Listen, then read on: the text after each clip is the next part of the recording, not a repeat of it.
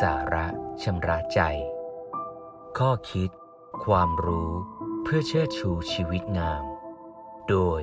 พระครูธรรมรุจิ วัดยาณเวศกวัน การตอบตัวเองชัดเจนที่สุดสิบกว่าปีก่อนมีพระที่วัดป่วย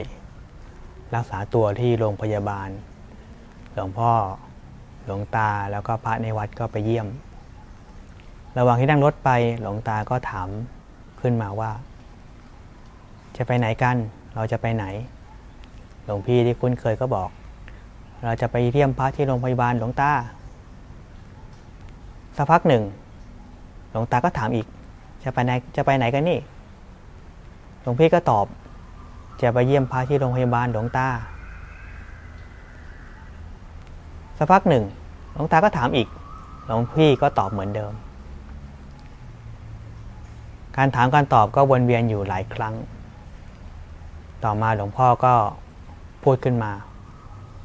บอกหลวงลุงหลวงพ่อเรียกหลวงตาว่าหลวงลุงหลวงลุงลองเดาดูสิ หลวงตาก็นิ่งคู่หนึ่ง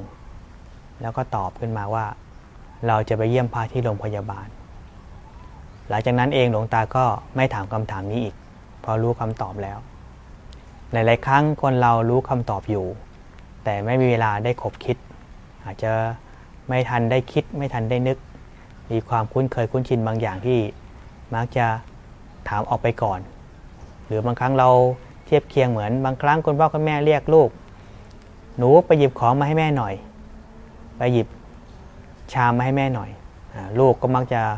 สวนขึ้นมาอะไรนะแม่พูดขึ้นมาโดยที่จริง ๆ ก็ได้ยินอยู่ แต่มันเคยชินในการที่จะถาม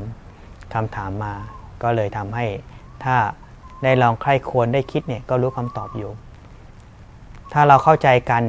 เราก็จะได้รู้ว่าบางครั้งคนเหล่านี้มีคำตอบอยู่ แต่บางครั้งเราไม่มีโอกาสให้เขาได้คิดได้ใคร่ควร หรือคนที่ถามเองก็เผลอตัวไม่ทันได้มีสติรู้ตัวที่จะที่จะคิดไข้ควรถึงเรื่องนั้น ดังนั้นถ้าคนเราเข้าใจกัน เข้าใจคน เข้าใจคำถาม เราจะเข้าใจคำตอบ ที่ถูกต้อง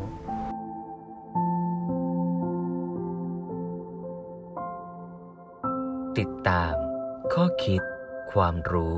เพื่อเชิดชูชีวิตงาม กับรายการ สาระชำระใจ โดยพระครูธรรมรุจิ วัดยาณเวศกวัน